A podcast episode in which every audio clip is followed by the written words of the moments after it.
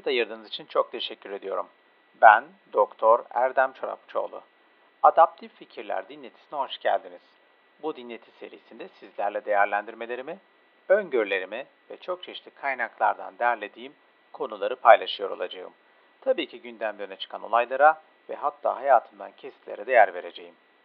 Öncelikle neden adaptif fikirler? Adaptif, güzel Türkçemizde uyarlanabilir kelimesine karşılık geliyor.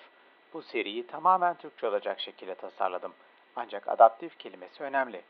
İfade etmek, vurgulamak istediğim önemli nokta, gündeme ayak uyduran veya yaygın yorumların seslendirileceği bir içerik bu seride olmayacak. Gündemi veya ele alınan konuyu derinlemesine ve farklı bir bakış açısı ile seslendiren içerikler hazırlıyor olacağım.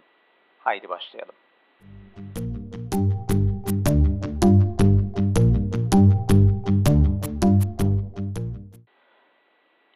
İçin belirlediğim bölüm sayısını bu iki bölümde paylaşmak istemiyorum. Ama amacım hani uzun soluklu bir yayın hayatı e, olacak. Farklı podcast çalışmalarım olabilir. Hedefim adaptif fikirler dinletilerini uzun süre, uzun yıllar sürdürmek. Neden bölüm sayısını belirtmek istemediğim sorusuna dönecek olursak, alacağım geri bildirimlere göre planı netleştirmeyi istiyorum açıkçası. İçeriklerimi ilk bölümde dinleyicimin paylaşacağı kıymetli yorumlara göre belirleyeceğim. Tabi burada bir risk var. Hani belki ilk bölümü dinleyen 10 kişi bu sezonda her bir bölümü dinleyecek binlerce kişinin neler dinleyeceği konusunda belirleyici olacak. Değişik bir yaklaşım olarak değerlendirebilirsiniz. Ne kadar da değişik bir yaklaşım değil mi? Yani acaba buna benzer yaklaşımları kullananlar var mıdır? E gelelim ilk bölümün satır başlarına halde. E, bu bölümde 3 başlıkta paylaşımda bulunuyor olacağım. Bunlar yerden ısıtma, pandemi sonrası eğilimler ve tabii ki artık hiçbir şey eskisi gibi olmayacak mı? İlk konu yerden ısıtma. Nedir şimdi yerden ısıtma? Böyle bir yayına yerden ısıtma konusuyla mı başlanır? Açıkçası e, bu konu benim bu yayına başlama nedenlerimden biri. Sonuçta karşımızda yeni bir teknoloji var. Yerden ısıtma teknolojisi. Bu teknolojiyle nasıl karşılaştım? Ne gibi sorunlar yaşadım? Bu sorunları ve trajikomik gerçekleri sizinle paylaşmak istiyorum.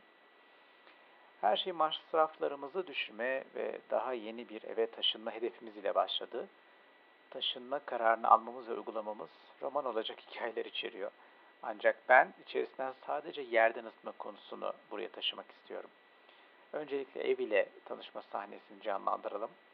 İnşaat firmasının temsilcisiyle eve giriş, ısınma giderlerinde dili yanmış olan kahramanımız evde herhangi bir petek göremediği için bu ev nasıl ısınıyor diye sorusunu sorar. Cevap hızlı ve net bir şekilde gelir. Efendim ev yerden ısıtma sistemiyle ısınıyor. Odaların sıcaklığı panellerden ayarlanıyor. Harika değil mi? Yıllarca petekli evde ısınmış, son yıllarda ise ısınamamış birisi için yerden ısıtma tabii ki heyecan verici. Aynı zamanda da kuşku uyandırıcı. Ancak temsilci devam ediyor. Durmuyor. Evinizde çok rahat ısınacaksınız ve hiç sıkıntı yaşamayacaksınız. E tabi insan inanmak istiyor. Neyse sonuçta biz söz konusu eve taşındık. Dediğim gibi macera dolu bir süreç sonucunda hızla yeni evimize yerleştik. Ne kadar da güzel bir şey. Yeni ev, yeni düzen altını çiziyorum. Tabii ki kışın hemen başında taşındık. Yani taşındık ve bu yeni teknolojiyi deneyimlemek dışında bir seçeneğimiz kalmayacak şekilde taşındık. Bir ek bilgi, ee, ev yeni. Ev sahipleri yeni taşınıyor apartmana ve dolayısıyla bina uzmanların deyimiyle daha kendine gelmemiş. Sanki kendini hazır hissetmiyor binamız. Ama biz hazırız. Bir hışımda geldik, yeni evimize yerleştik. Neyse kış geldi, beklenenden daha yumuşak geçmiş olmasına rağmen bize ekonomi hiç iyi gelmedi. Aylar birbirini kovaladı, faturalar şişti, şişti. Tabi her ay sonunda gelen yüksek faturalar nedeniyle yöneticisi olsun, inşaat sahibi olsun, farklı kişi ve kurumlarıyla çeşitli münasebetlerimiz oldu. Sonuçta anladık ki pencere kenarlarına silikon çekmek, alt katta bulunan dairenin ısıtma sistemini daha yüksekte çalıştırmak, evin ısıtma sistemini belli bir derecenin altında çalıştırmamak, evin soğumasına izin vermemek, eğer soğursa uzun sürede ısınmasına hazır olmak ve daha nice parametrenin olduğu bir denklem var karşımızda. Peki ne oldu? E, çözemedik efendim yani önümüzdeki kışı bekliyoruz. Bakalım neler olacak izleyeceğiz. Nedir kıssadan ise? Arkadaşlar konuları temelden ele almak gerekiyor. Ben en temele inemedim ama yerden ısıtma ile başladım. Bakın bu seri için bir metafor yapıyorum dikkatli dinleyin. Bu seri içerisinde konuları temelden olmasa da temele yakın bir noktadan alacağım ve yükselteceğim. Her ne kadar evde ısınan havayı yükseltip evi ıslamasam da. İlk konu içerisinde gerçek olmakla birlikte hikayeleştirdiğim vaka, insanoğlunun temel bazı yaklaşımlarını örnekliyor. Değişime olan inanç ve beklentiler ile aslında öngörülmesi mümkün olan gerçeklerin çatışması. Sonuçta ne oldu? Yeni bir düzen, düzenin kendi koşulları ve kurtulmak istenen geçmiş koşullar arasındaki fark gözetilmeksizin belki de çaresizlikle kabul edilmiş oldu. Değişimin artısı ve eksisi ne kadar tarafsız ve hatta somut ele alındı. Belirsiz ancak işte değişim ayak uydurma sanırım böyle bir şey. Adaptif bir yaklaşım değil mi? Havalar ısınıyor ve evde yaşanan ısınma gerginliği gündemden düşecek gibi gözüküyor. Havaların ısınması aynı zamanda evde geçirilen zamanın da azalması anlamına geliyor. Ancak son dönemde evde kalmayı tercih ediyoruz değil mi? Tercih ediyoruz ama tercihlerimizi gerçekleştirebiliyor muyuz? Orası ayrı. Gelelim yayının ikinci konusuna. Pandemi sonrası eğilimler. Bildiğiniz üzere koronavirüs salgını pandemi olarak ilan edildi.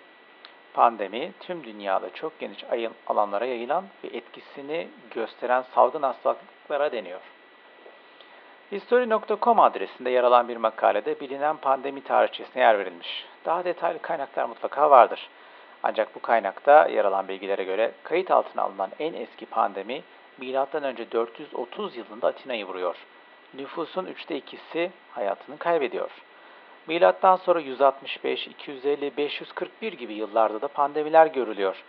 Bu vakaların neredeyse tamamı da çok sayıda insan hayatını kaybediyor. Ekonomiler çöküyor. 11. yüzyıla gelindiğinde cüzdanın Avrupa'da pandemi olarak tanımlandığını görüyoruz. Farklı kaynaklarda epidemik olarak da belirtilen cüzdan için özel hastaneler kuruldu ve hastalığın bu hastanelerde tedavi edilmeye çalışıldığını görüyoruz. 13. yüzyılda büyük veba salgını ile karşılaşıyoruz. Dünya nüfusunun üçte birinin hayatını kaybetmesine neden olan bu salgının farklı yıllarda tekrar ettiği ve yine pandemi seviyesinde etkilerinin olduğu belirtiliyor.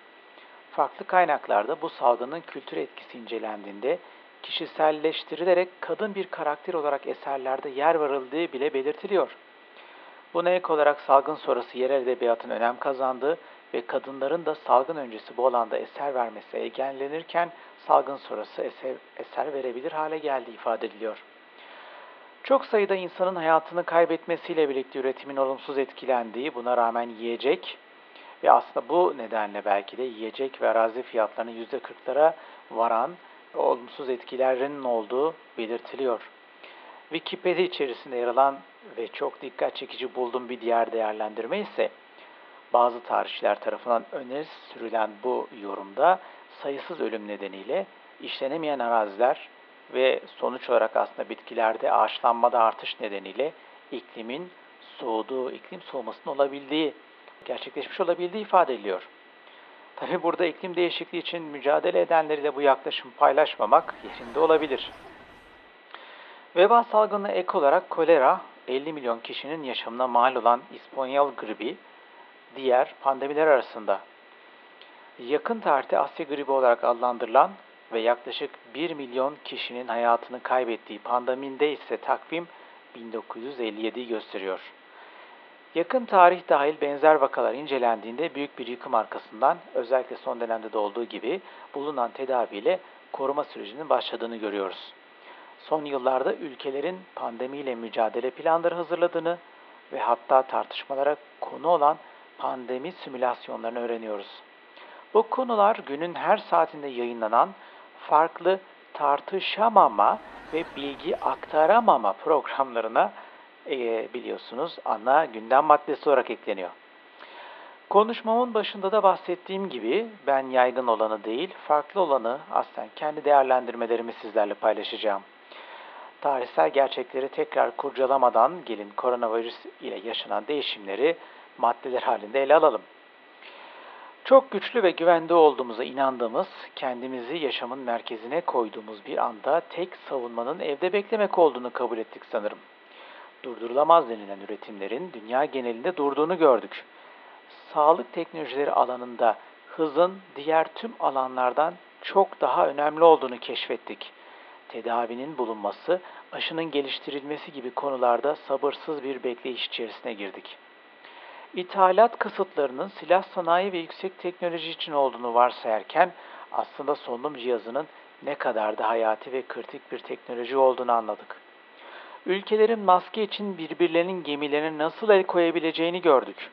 Çalışma hayatının uzak çalışma usulü ile yürütülebileceğini gördük.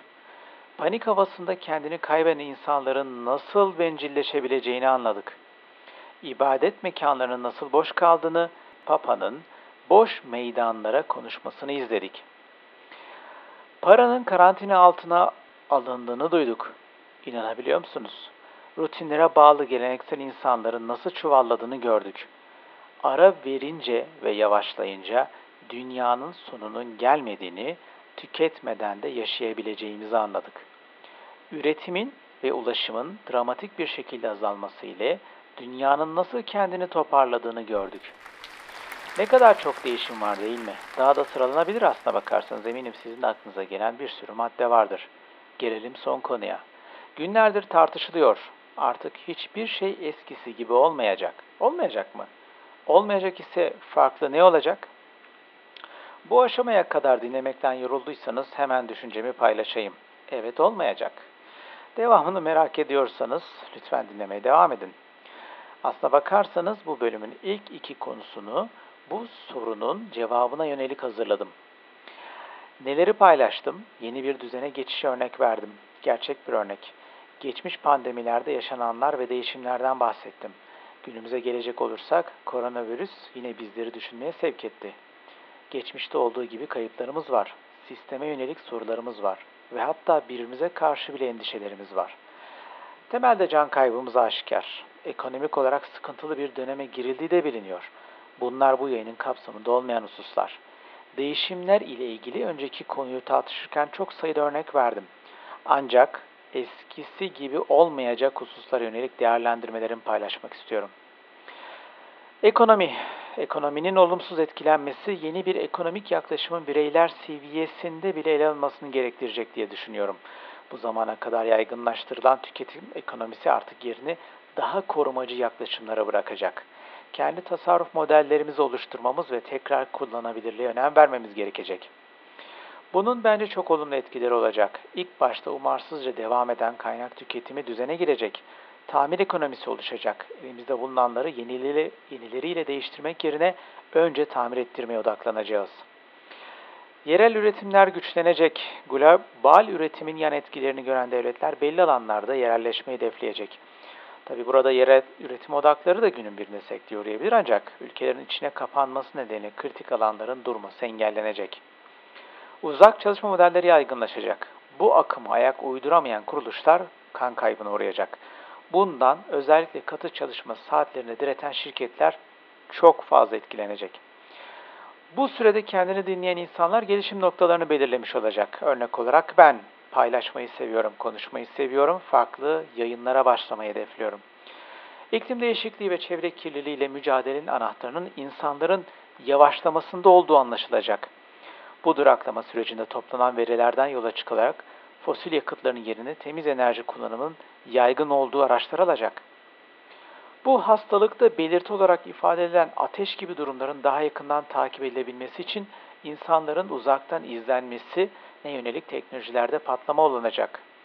Bu durum insanların sistemlere entegre olması yaklaşımına kadar gidecek. İnsanların daha yakından izleniyor olması toplumda kaygıların artmasına neden olacak. Karantina altına alınan para, yüzeylerde tutulan virüs gibi haberler nedeniyle dijital kıymetlere yönlendirme olacak.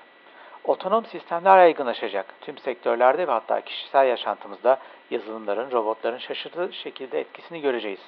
Bunu daha detaylı ilerleyen yayınlarda ele almayı planlıyorum. Sonuçta dijitalleşmenin etkisini hem sosyal hem de teknik hem de ekonomik alanda hissediyor olacağız. Tabii ki bu öngörülerin bir kısmını farklı kaynaklarda ve yorumcularda da görüyoruz. bir kısım her şey normale dönse de aynı tas, aynı hamam devam etsek dediğini de tahmin ediyoruz. Ancak aynen bizim yerden ısıtma sistemine geçişimiz gibi bu süreç konunun başında da kabul ettiğim gibi hiçbir şey eskisi gibi olmayacak. Beni dinlediğiniz için çok teşekkür ediyorum. Görüşlerinizi iletişim kanallarından veya bu kaydın altında paylaşırsanız çok sevinirim. Tekrar görüşmek dileğiyle. Esen kalın.